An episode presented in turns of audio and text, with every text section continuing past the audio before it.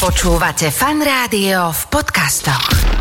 Práve počúvate nedelnú talk show so Šarkanom v jej podcastovej verzii. Za svoje najobľúbenejšie podcasty teraz môžete hlasovať aj v súťaži Podcast Roka na stránke podcastroka2023.sk.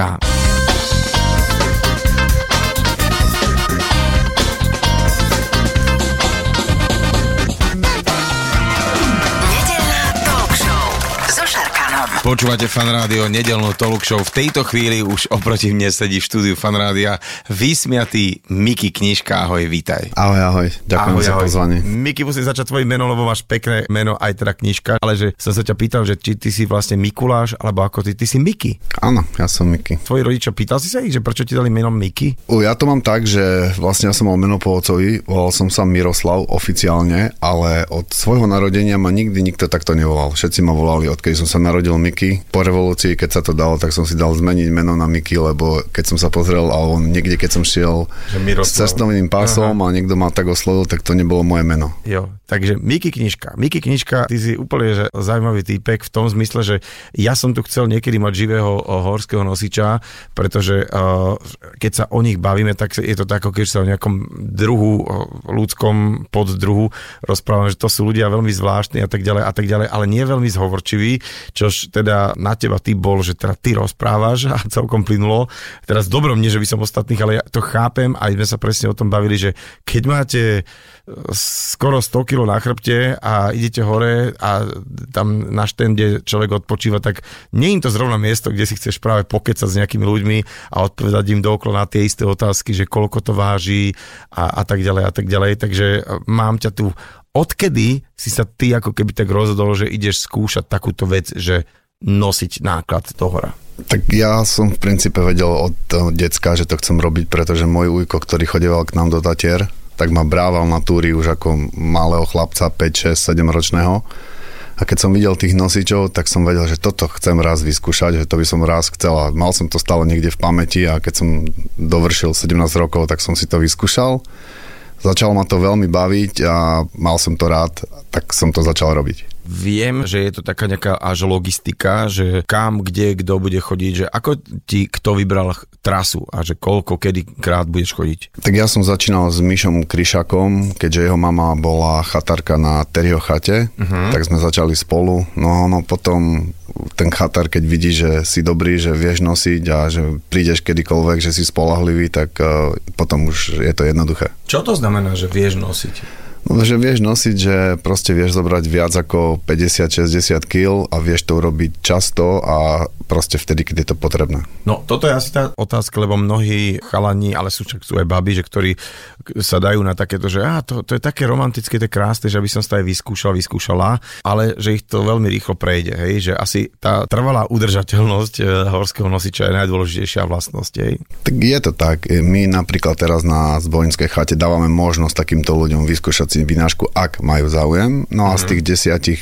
môžem povedať, že ostanú možno dvaja, traja. No ale aj to je pekné číslo stále, že, ke, že ako často vám tam niekto klope, že by som to vyskúšal, že môžem ponosiť, že... Pomerne často sa stáva, že nám ľudia, že chcú si to vyskúšať, ale takisto pomerne často sa stáva, že po tej jednej vynáške si povedia, tak toto nie je pre mňa. OK, To je, ale je to tak, že to si len chcú vyskúšať, či to dokážem, alebo chceme si vyskúšať, chceme to robiť pravidelne. aj aj, niektorí prídu, že ja by som chcel nosiť, ja by som to chcel robiť, lebo je to asi pre nich veľmi pekná predstava, že ten nosič chodí si po tom chodníku a tak. A keď si to vyskúšajú, tak proste jednoducho zistia, že to nie je pre nich, lebo je to fyzicky náročné.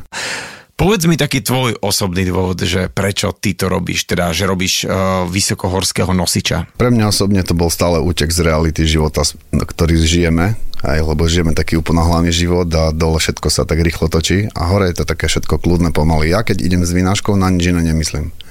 Moja myseľ je úplne čistá a myslím len na to, čo robím momentálne. Hej. Vychutnávam si tú prírodu, chodíme stále, ako dá sa povedať, že nosíme celý rok, aj v zime, v lete. Striedajú sa ročné obdobia, striedajú sa podmienky, raz sú jednoduché, raz sú krásne, raz prší, raz sneží. A to je na tomto krásne, že človek si to vie vychutnať v každom ročnom období. Samozrejme, druhá vec, čo ma k tomu akože tak troška fascinovala a hnala, že si posúvaš svoje limity a hranice, že chceš zistiť, že či máš na to, že či vieš vynieš viacej kil rýchlejšie, čiže aj to bolo také, taký hnací motor, ale hlavne je to to, že je tam kľud. Čiže taká tá úplná, že prítomnosť, že nič neexistuje Áno. dole, hore, predtým, po- čo bolo predtým, čo bude. Že vlastne, aby si to dobre vyniesol, musíš ísť len v tom, čo sa práve teraz deje. Ja to mám tak, neviem ako to majú iní, ale ja to mám tak, že proste si to maximálne vychutnávam tú samotnú vinášku a teším sa z toho. OK, a teraz ty si povedal, že v zime, v lete, čo je tak pre vás takéto nie dobré, nie dobré podmienky, nie dobré počasie, lebo asi to nebude len o tom chlade, lebo tak ty keď makáš, tak tebe je teplo a do oblieca vieš, ale že čo je horšie, nejaký vietor, dážď, sneh, alebo čo sú zlé podmienky? Dažď nie je problém, lebo v daždi je to vlastne príjemné. Ja som rád nosil v daždi. Problémy sú búrky, keď máš teda na chrbte naložený súd napríklad a ideš cez potok, cez vodopád niekde a okolo teba bijú hromy blesky, tak to je také nebezpečné a nepríjemné. Čiže búrky sú v lete problém, ale tomu sa dá ako keby vyhnúť, lebo dnes tie predpovede počasia sú také, že vieš si to urobiť väčšinou skoro ráno, tú vynášku v lete štartujeme veľmi skoro ráno, alebo zase pôjdeš po búrke po obede.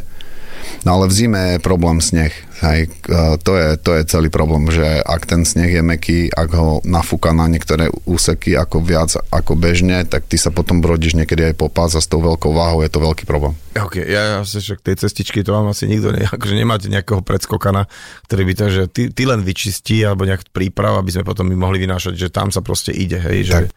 Jo, a teda na jednu chatu, nejakú priemernú, teraz budeme sa baviť e, o tú, kde teda aj vynášaš, ale ktoré aj šéfuješ a k tomu sa nejak blížim, že koľko, aby to obslúžilo všetkých turistov, čo tam chodí, uh, potrebuješ, ak, ako často, aby tam niekto vynášal? Dá sa povedať, že v lete, kedy máme najväčšiu sezónu a najviac ľudí chodí júl, august, september, tak vtedy chodia nosiči na dennej báze. Uh-huh.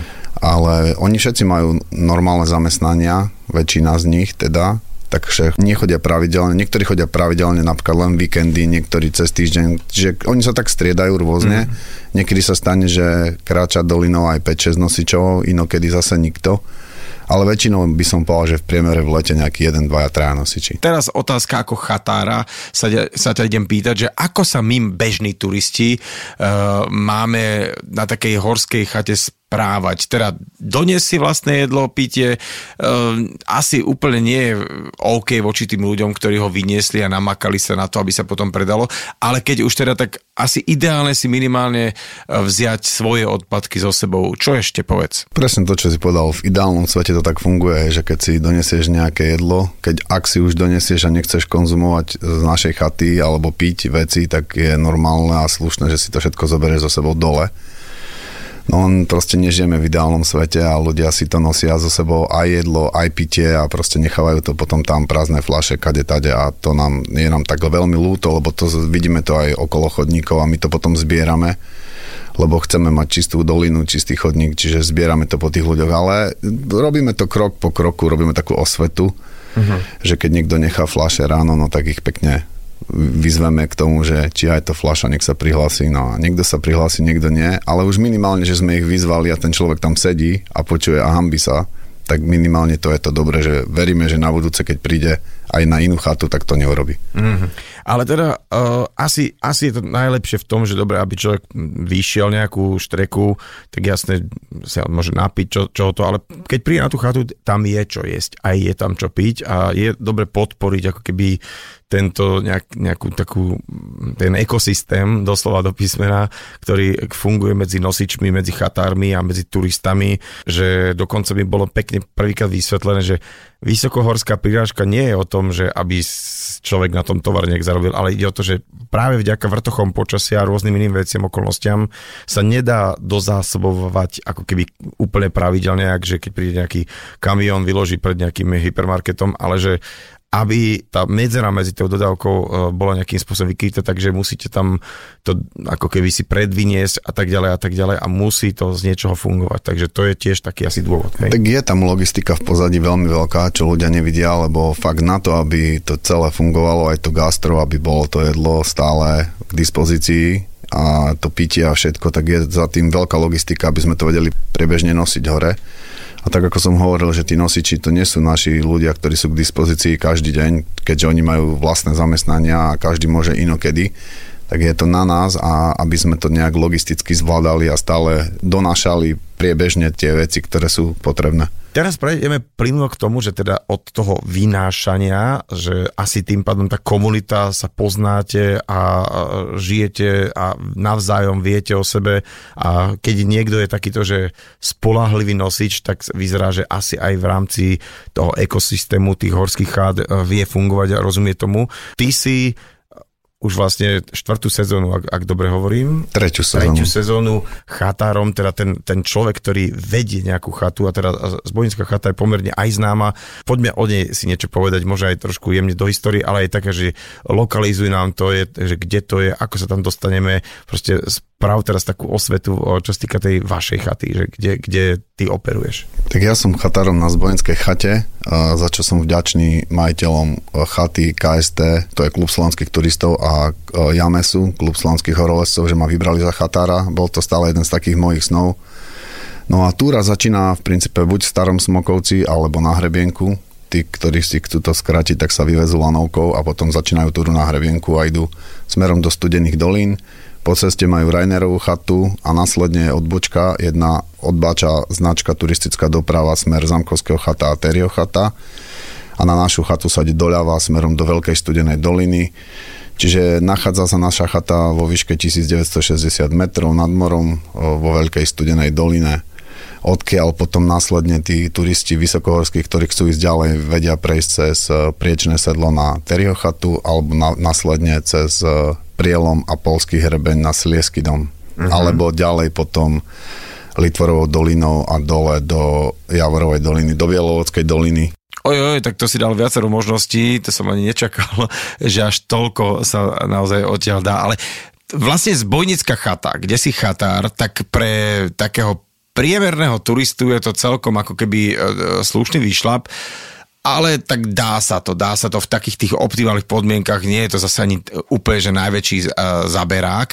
Tak čo môžem čakať, keď prídem na vašu chatu? Teda dá sa tam najesť, napiť, prespať? Áno, áno. To znamená, že chata ponúka stravovacie zariadenie, hej, proste stravovanie, pitie a zároveň aj nocľah.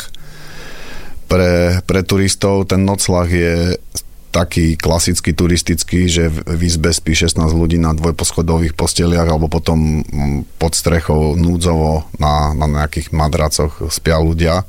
Čiže v princípe netreba si do sebou brať nejaký spacák, ale odporúčame, aby si ľudia brali takú vložku do spacáku, aby to bolo hygienické. A vlastne mm, s minimálnymi vecami s týmto môžeš prísť k nám na chatu a prespať a následne pokračovať v túre ďalej. Ako to funguje všeobecne nielen na vašej chate, ale to, že aby človek vedel, že či tam vôbec bude mať miesto a bude môcť prespať, lebo že dajme tomu, že nejak som to neodhadol a zrazu, že fú, lepšie bolo asi prespať. A treba to dopredu nejakým spôsobom si ako cez nejaké aplikácie akože t- overiť, alebo ako si povedal, že núdzovo vieme aj takýchto nejakých nezbedníkov dať pod strechu len tak, že, že už keď nemajú ako prejsť. Tak štandardne si ľudia robia rezervácie uh, vyhradne cez uh, e-mail, čiže e-mailovou komunikáciou robíme rezervácie, ale samozrejme rátame s tým, že ľudia sú v horách a niekedy im dojde nestíhajú, prídu neskoro večer, neodhadnú svoje možnosti a potrebujú núdzovo prespať. Mm. Čiže my musíme nechať uh, núdzovo prespať takýchto ľudí, takže potom následne, keď nemáme voľné miesto, tak spia kade tade po chate. Tak, kade to je po no. chate. A teraz tomuto, že núdzovo, to znamená, že uh, alebo zle odhadnúť sily svoje, tak to je asi taký celkom problém väčšinou v Tatrách, lebo každý, kto Tatry zažil len tak, že prišiel nejaké autičkom na Štrbské pleso a tam sa trošku po, pokochal, tak si povie, že to je fajn. A potom zrazu, keď ide do reálnych Tatier a začne trošku chodiť na túry, tak tam zistí, že, alebo tam sa veľakrát zistilo, že, že horská služba asi o tom má veľa uh, vedomostí a skúseností, že neodhadol svoje sily.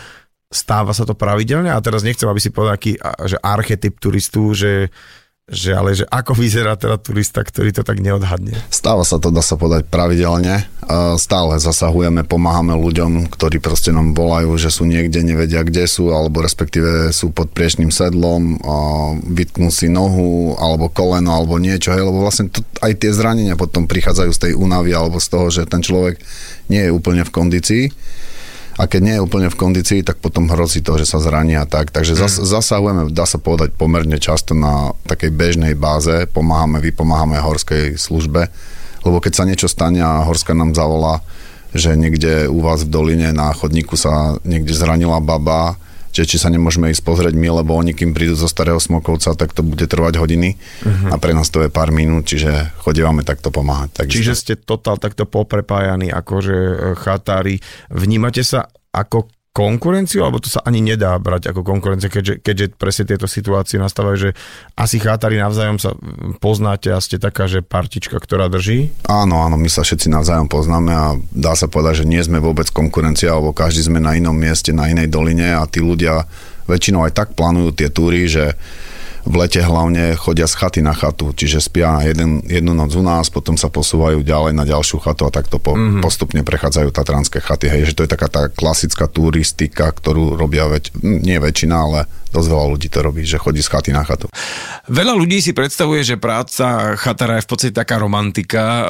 Máš kockovanú flanelovú košelu, rozpitý horúci čaj, idú také pekné turistky, turisti, tak im tak mávaš, ale teraz nás asi uvedieš do reality. Tak tú prácu musíš mať rád, lebo nie je to romantika, ako si spomínal na začiatku, ale je to väčšinou drina a práca, čiže v kuse niečo robíš okolo tej chaty a musí ťa to baviť lebo keď ťa to nebude baviť, tak proste jednoducho nebudeš to robiť e, dobre, lebo je to práca, ako každá iná. Tak ako som spomínal, veľmi veľa logistiky v pozadí, čiže všetko sa musí dopredu plánovať, no a je to chata, ktorá je vo vysokej výške, a v kuse musíme niečo opravovať, niečo riešiť, aj stále sa niečo, niečo okolo chaty robí, lebo chceme to posúvať ako keby na vyššiu úroveň, aby tá chata vydržala aj pre ďalšie generácie a keď chceme, aby tá chata vydržala pre ďalšie generácie, tak sa musíme o ňu aj starať. No a práve zbojnická chata má aj také, že keď sa pozrieš na nejaké fotky z vrchu na tú chatu, tak aj na streche sem tam vždy nejaký kameň leží, že asi to nie je tak, že ste si ho tam položili vy, ale keďže ona je v takej dolinke trošku, takže čo vám príroda nadeluje, že čo je najhoršie, že sneh, kamene alebo že vietor? No, u nás fúka v kuse. V, no. v kuse fučí a v zime fúka vietor bežne cez 200 km za hodinu tie kamene, čo spomínaš na streche, sú tam kvôli tomu, aby zaťažili strechu, aby neodfúkol, aby neodfúkol tú strechu, mm. lebo fakt tie podmienky, v ktorých tá chata je postavená, poveternostné sú, dá sa povedať, extrémne. A bežná vec je, že fúka cez 100 km za hodinu, ale hovorím, to je bežné. To je bežné, ale hovorím, dosahuje vietor priemerne aj cez 200 km za hodinu. Čiže, Čiže to sú počkej, také vetry, 100 že... km, to by som ako, že, neosta, že ostaň doma, nikam nechoď, ale to je ako, že stále ešte pre vás ako keby taká tá pracovný vietor, hej, ešte, že... Pre nás 100 km za hodinu je vietor, kedy normálne bežne chodíme na túry. Ako no na túry, ideme na chatu, hej, ideme mm. do práce na chatu a to robíme bežne. Hej. A samozrejme v zime je to problém, lebo keď sneží, tak keď fúka vietor 100 km za hodinu, tak dokáže previevať e, sneh tak, že proste sa vytvoria závie a u nás máme také jedno kritické miesto, ktoré sa volá brána v zime a vlastne z brány všetok sneh sfúkava dole pod. Čiže ak ideš na chatu k nám v zime bez lyží, za, dajme tomu za takého silnejšieho vetra alebo posilnejšom snežení, tak na pešo je to dosť veľký problém a je to skoro tie prvé dni až nemožné výjsť na pešo. Hej. Musíš ísť na lyžiach, lebo na lyžiach bez problémov vyjdeš cez ten sneh, pretože sa neprepadávaš úplne na dno, ale na pešo to ideš úplne, že po pás a to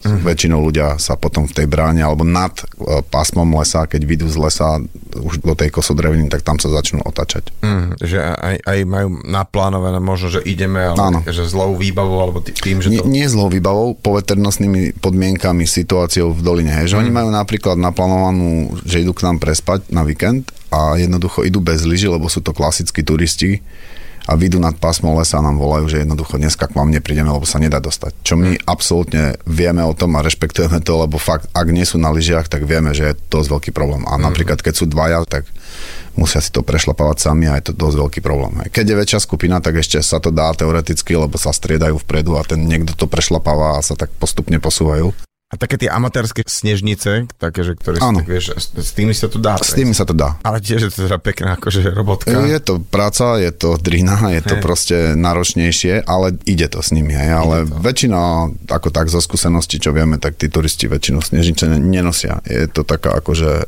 v menšom počte chodia turisti so snežnicami. Buď idú bez, alebo idú na lyžiach. Ty si spomínal, uh, že teda na zbojnickej chate počas zimy sú tie podmienky naozaj že drsné a stiažené vplyvom teda vetra, snehu a tak. Stáva sa ti niekedy, že uh, vôbec, že personál na chatu vôbec ani nedošiel? Môže sa to stať, a, a hlavne sa to môže stať aj kvôli vysokému lavinovému nebezpečenstvu. Aj keď vieme, že fúka, tak e, tá stupnica lavinová potom ide rapidne hore a začína to byť nebezpečné a my máme po ceste niekoľko nebezpečných miest, Prvé také nebezpečné miesto je pod Veverkáčom z masívu Slavkovského štítu hrozia bády lavín až na chodník, čiže to je také kritické miesto. A potom to druhé spomínané brána, to síce nie je veľký a strmý kopec ani, ale je to taká terénna pásca, že ty si ako keby dole v dolinke a, a keď je vyššie lavinové nebezpečenstvo, tak môže na teba padnúť proste z vrchu taký svah, ktorý nie je síce veľký, ale tým, že ty si dole v doline, tak ťa vie zasypať. Aj. Mm-hmm. Čiže to sú také kritické miesta. Ale náš personál, keďže chodí vlastne pravidelne na chatu a striedajú sa, dajme tomu stredy sa striedame, hej, čiže oni sú už ako keby zdatní, fyzicky veľmi zdatní, tak e, dokážu výjsť e, za každých podmienok na tú chatu. A, a je to aj kvôli tomu, že napríklad idú viacerí. A keď sú takéto veľké problematické snehové podmienky, tak sa dávame dokopy viacerí a nechcem, aby ani nikto išiel s posamom, ale aby mm.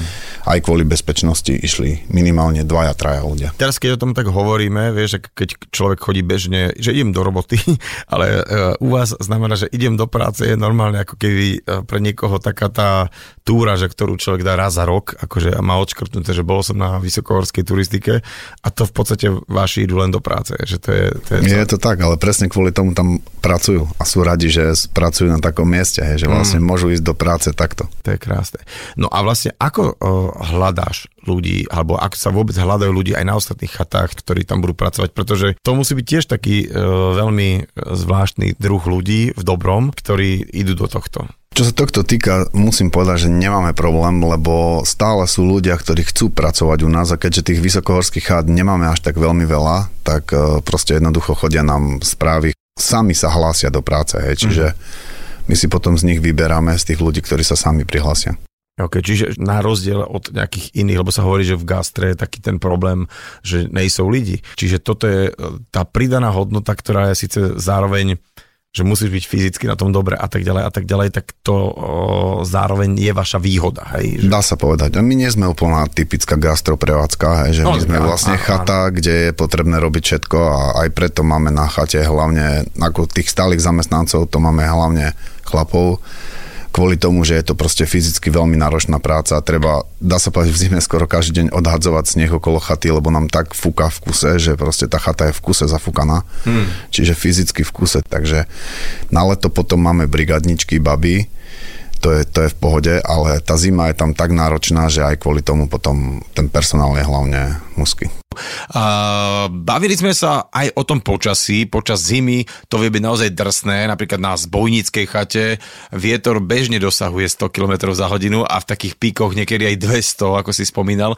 Máte teda turistov aj bežne počas zimy, aby to stačilo na to vôbec, aby ta, sa mohla prevádzkovať takáto horská chata? Úprimne, dá sa povedať, všetky tie vysokohorské chaty fungujú z letnej sezóny. Hej. My vlastne mm. musíme zarobiť v lete, aby sme mohli fungovať celý rok, lebo v zime to je len o tom, aby sme tú chatu dokázali udržať a aby, aby tam bol niekto, lebo naše chaty neslúžia len ako gastroprevádzky, ale sú tam hlavne kvôli tomu, že keď niekto má nejaký problém, tak vie, že sa môže na nás obratiť, vie, že tam môže prísť. Tá chata je 365 dní v roku otvorená uh-huh.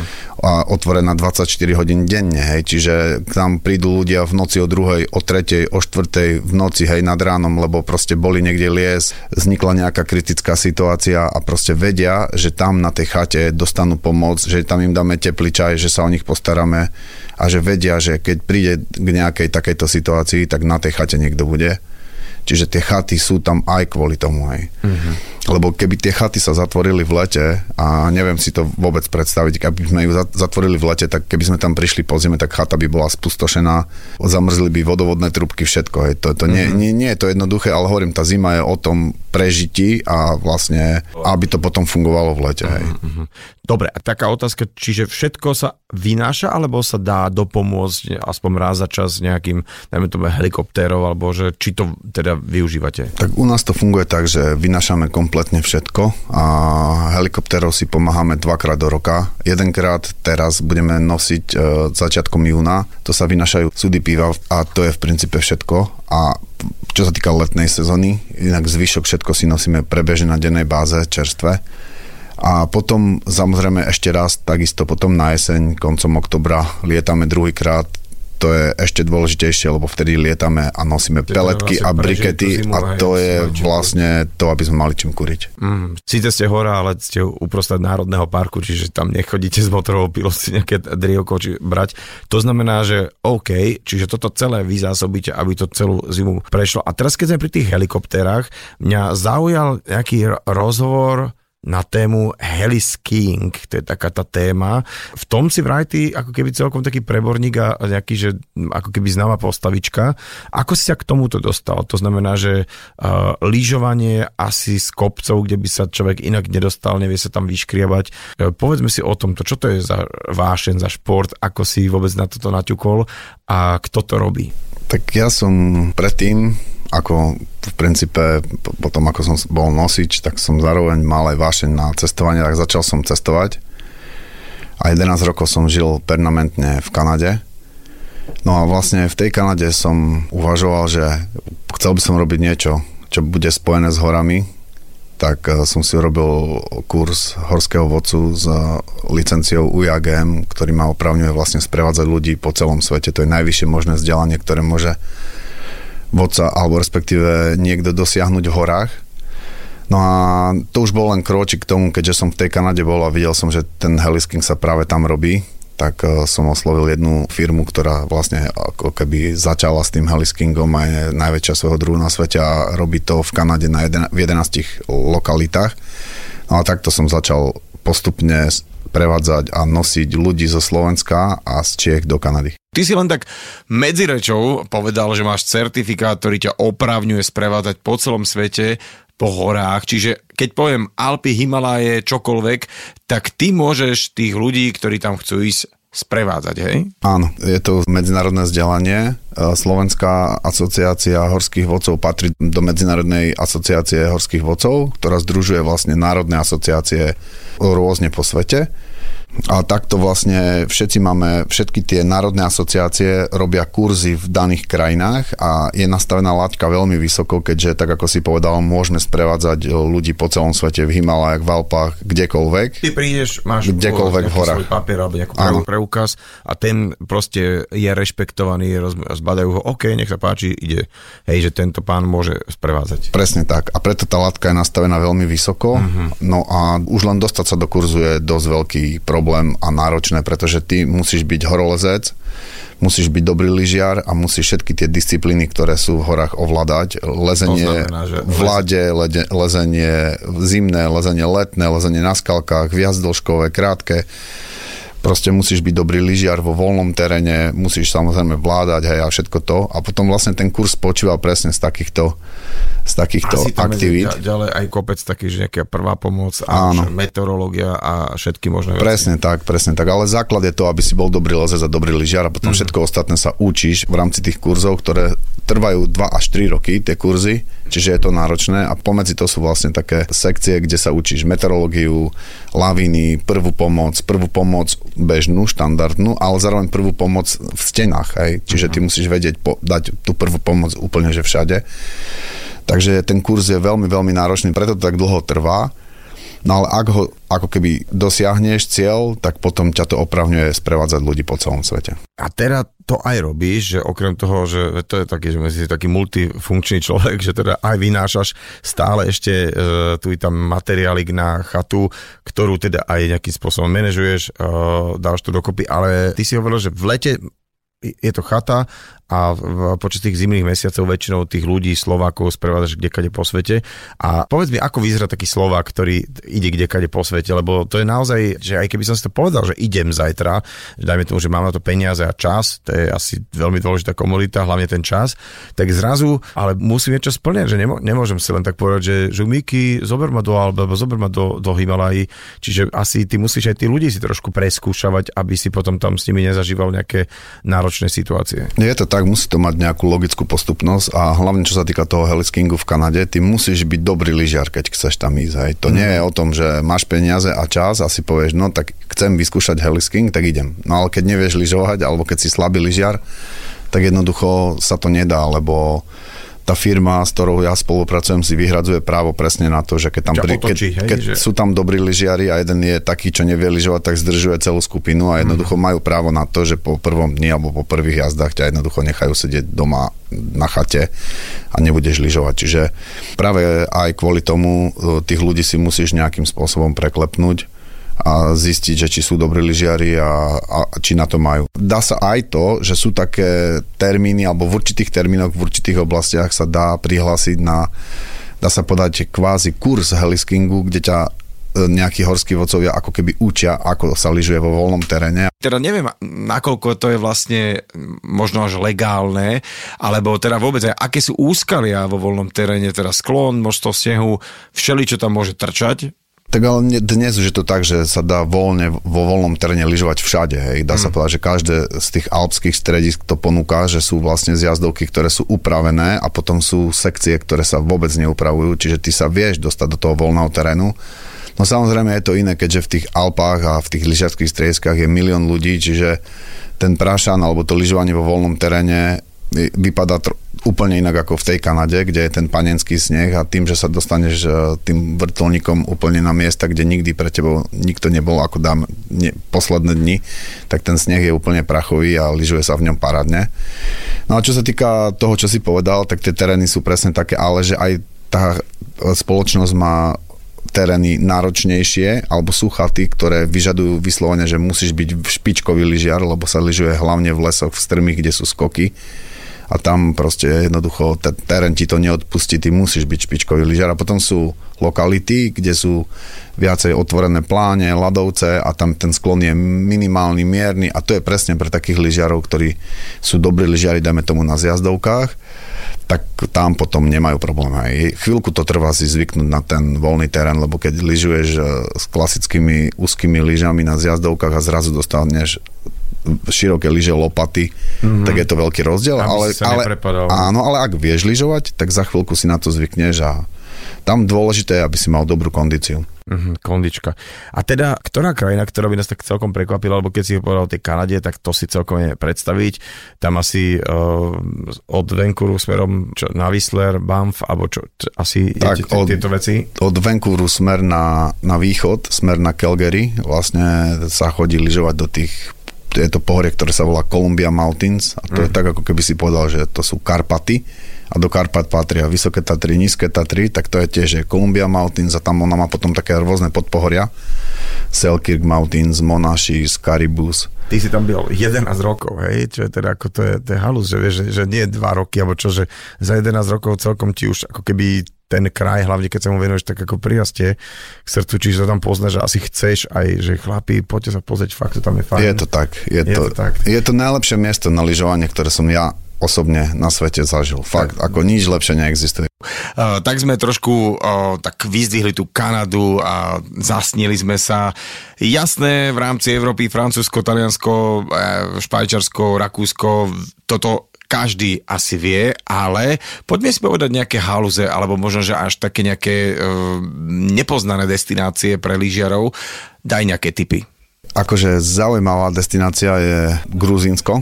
Gruzínsko. Mhm, Gruzínsko je veľmi dobrá destinácia na lyžovanie a taktiež je to krajina, ktorá ponúka veľmi dobrú gastronómiu, ako nie na takej tej high-end úrovni, ale skôr ako jedlo od mamičky doma. Uh-huh. Čiže fakt akože super. Gruzínsko, to som, Áno. to som na to...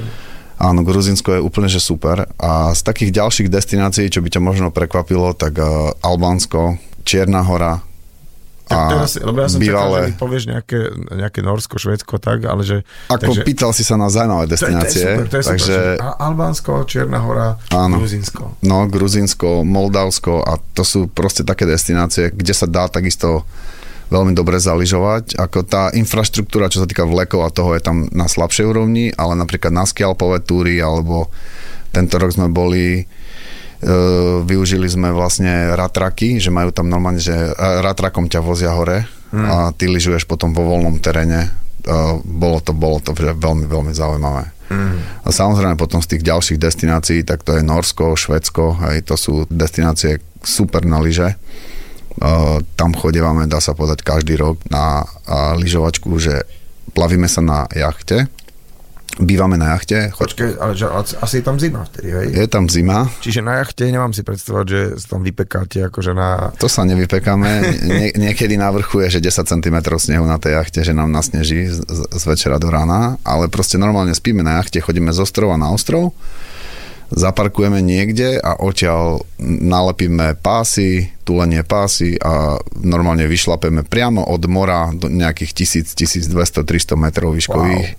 na jeden zaťah, čiže úplne, že optimálne terény Norsko. To je úplne, že taká raritná destinácia, pretože spájaš eh, ten More. sailing, hej, Áno, more, že- že more si- s lyžovaním. No. Veď to, že to je celkom také vtipné, keď by som videl, že z jachty vystupovať ľudí oblečení v lyžiarskom, respektíve ski alpinistickom a teraz sa tam dávajú pásy, čiže doslova, že vyskočíte na breh, Tak. obujete sa a ide sa. Presne tak, To presne je tak. halus, to je halus. To je... A ešte musím povedať jeden taký príbeh, e, napríklad z Vancouveru. Hej. Vancouver je mesto takisto vlastne na oceáne, hej, pri vode. A nikdy nezabudnem, že v roku 2010, keď bola Olympiáda vo Vancouveri a bol tam problém so snehom, čo, bol, čo ja som vlastne, to bolo ako prvýkrát za ten čas, čo ja som bol vo Vancouveri, ja som sa tam presťahoval v roku 2001. Čiže za tých 9 rokov bolo prvýkrát, že nebol sneh vo februári Počas Olympiády. počas Olympiády tam bol problém, ale paradoxne po Olympiáde začalo tak snežiť, že ešte v júni, v júli sme chodievali lyžovať na lokálne kopce a jeden deň, napríklad letný deň, koncom júna, nepamätám presne ktorý deň, tak som si zobral bicykel, na bicykel som si pripol lyže, vybicykloval som hore do strediska, vyšiel som si na, skialpo, na na taký kopček, zlyžoval som späť, bicyklom som sa dostal k vode, tam ma čakal už kajak, tam sme mali pripravené kajaky, sadol som do kajaku, odkákoval som na miesto, kde sme chodievali liesť, chodievali sme liesť tak, že bola stena rovno nad vodou, Čiže tam som, spojil som niekoľko tých takých športov Športov. dokopy, zaliezli sme si krásne na tej stene, okúpali sme sa v mori, vrátili sa späť, zašli na super večeru do japonskej reštaurácie na sushi a celý deň sme ukončili koncertom Iron Maiden. A to, OK. to nie je veľa miest na svete, kde sa toto dá robiť. Taká otázka možno na záver, lebo Palo Barabáš mi kedysi hovoril, a ten teda videl fakt, že kusisko sveta, že na konci dňa uh, tie vysoké Tatry sú pre ňoho úplne že najviac. Ako to ty vnímaš? Ja to vnímam úplne rovnako, aj kvôli tomu som sa vrátil naspäť. Aj. Ja som, pre mňa bol jednoduchší život v Kanade. Mm-hmm. Aj, už som tam mal zázemie, mal som tam rozbehnuté aktivity, mal som firmu na výškové práce, zarábal som neskutočné peniaze, ale nebavilo ma to proste, lebo som žil v meste, žil som vo Vancouveri a stále som trávil nejaký čas v zápche, aj keď tá krajina je krásna, hej, tá Kanada je nádherná, musím povedať, že Tatry to je to je niečo špeciálne a to, to je fakt, aj kvôli tomu som sa vrátil späť a A my sme rádi, že ťa máme naspäť, lebo inak by sme na Zbojnickej chate nemohli stretnúť Mikyho knižku, ktorý e, okrem toho, že aj tú chatu vedie, si to tam aj sám veľakrát vyniesie a teda určite kopec šťastných ľudí, čo s tebou prechodili kus sveta, kde teda sprevádzaš. A to mi musím povedať, že máme viacero takýchto ľudí, ako si ty, až s takýmto vysokým certifikátom, že je to teda že bežné, alebo koľko ľudí, aby som si tak predstavil, že na Slovensku, dajme tomu, má taký certifikát, že môže sprevádzať ľudí kdekoľvek po svete. tak na Slovensku máme certifikovaných vodcov s takou licenciou, ako mám ja, cez 50. Aha, čiže, tých čiže, ľudí... Čiže Slováci sú Áno. v tomto veľmi akože hustí. Áno a teraz v poslednej dobe vlastne sa otvárajú kurzy, aby, aby sa nadviazalo, hej, lebo dosť veľa tých horských vodcov je už starších, tak už aj ja sa tam začínam pomaly radiť, čiže musíme to tak udržať, aby tí mladí uh-huh. uh, prebrali tú štafetu potom postupne po nás. Veľmi pekne, Miky, ti ďakujem za tvoj čas a viem, že už máš namierené teraz uh, hneď do Tatier, tak nech máš aj pekný výstup hore k vám na chatu a tešíme sa, uh, ako teda Slováci, ktorí pôjdu v lete sa určite prejsť po Tatrách, že uh, zás to bude také perfektné na všetkých tých uh, horských chatách a teda určite neobídeme ani zbojničku. Ďakujem veľmi pekne za pozvanie a verím, že sa vidíme u nás na chate.